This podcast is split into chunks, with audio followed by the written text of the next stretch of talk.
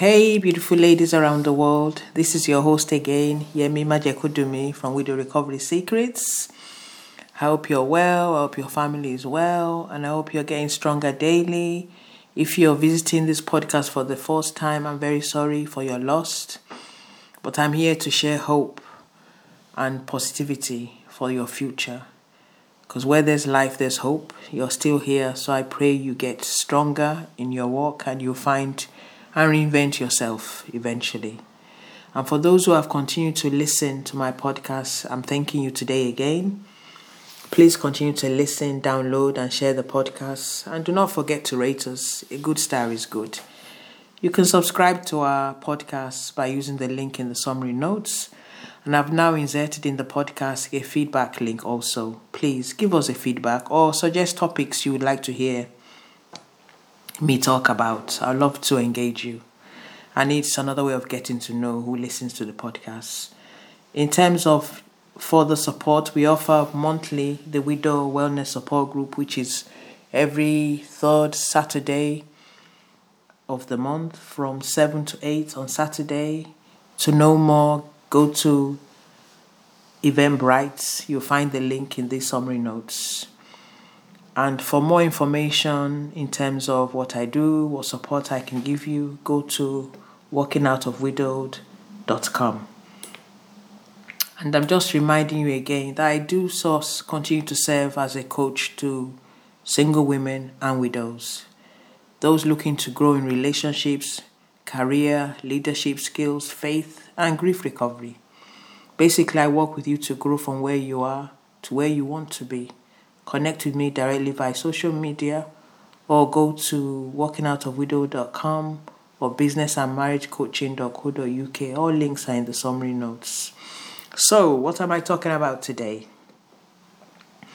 Well, today's podcast 128, and the question I'm addressing today is how do you implement positive change in the most comfortable zone you find yourself?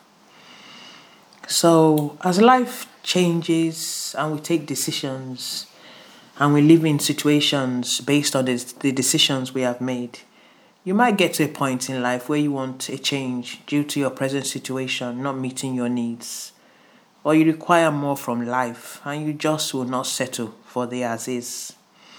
So, my reference to change is the content in the context of wanting more, much better, and measurable progression and this eventually leads to successfully obtaining your goals.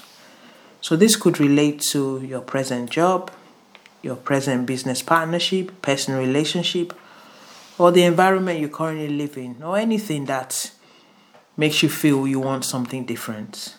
Whatever it is, as human beings, we tend to grow and evolve. So, outgrow where we presently are. So, the question I'm posing today is despite being aware of requiring change, why can it be so difficult to plan and action the change you want? Okay, so I'm looking at three key points to reflect, to get you to reflect on what I'm trying to say. So, number one, how does your perception of self impact what you choose to accept or not? Number two, how do you learn how to start planning and then action the required change? Number three, what resources do you require now to aid and enhance your required change? There's quite a few, but three I thought I would keep to that minimum. It's not exhaustible. In most situations, we can unconsciously convince ourselves that where we are or where you are is what you are worth, and then you settle for the current place of being. And this can eventually impact on various aspects of your personality and well being to mention three. Number one, it can severely impact your mental health.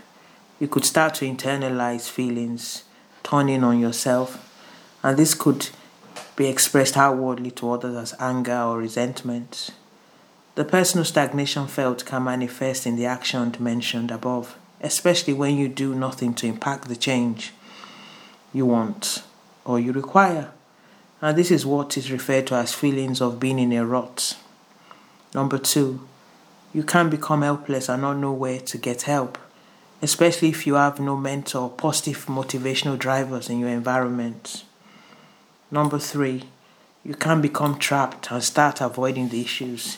E.g., at work, your sick record becomes noticeably high. In a relationship, you become so low in mood and start becoming depressed, becoming very withdrawn and communicating when it's wholly necessary. I'm wondering if you can relate to this. Even if you can't, it might be a point of reference later to you or someone you share this with. So, how do we action positive change? I'll mention three. These are just a few. Number one, intentionally look for guidance. Intention is to go out and find it. The opportunity of social media now is just to Google literally what you want and you'll find something. So Google specifically what your what help you need. A whole flurry of units will come up. You'll be amazed. You have so much choice. Just click on one unit and start by making that call. Do you know just one act opens your mind to knowing you can find and get the support required? And I recall this in the context of what there was a time I needed when my husband died, I needed help in terms of my present employment and what support I would need. And I remember doing exactly that act. And I was I clicked on a link and I linked with a solicitor in my environment where I live. And just less than five minutes words of wisdom she shared with me set the ball rolling of how to get the support I need. So, number two, share your thoughts with a trusted individual to whom you might unconsciously look up to. Number three, focus daily on at least one actionable step that brings you closer to the change required. Having a plan opens your heart to a ray of hope and expectancy. To conclude, there's nothing you cannot train your mind to do. Just focus and be intentional. Avoid the voices of fear that will try to impress on your impossibilities. Start today by reflecting honestly on why you are frustrated, why you're angry, why you might be resentful, and what is really the positive change you need to make your life more balanced and fulfilling. You can get my free e notes, prayer e notes, by clicking the link in the summary notes. I'm signing off now. I hope I've given you a few tips and I hope they do help. This is your host, Yemi Majekodunmi from Widow Recovery Secrets. I repeat again, thank you for listening and sharing the podcast. Please continue to listen, download, and share our podcast. And do not forget to leave your comments or drop us some questions and do rate it. A five star is good. You can subscribe to our podcast by using the link in the summary notes. This gives you access to new and fresh material immediately I release them. I continue to serve you as a coach, one to one, to single women or widows looking to grow in relationships, career, leadership skills, faith, and grief recovery. Basically, I work with you to grow from where you are to where you want to be. Connect with me directly via social media.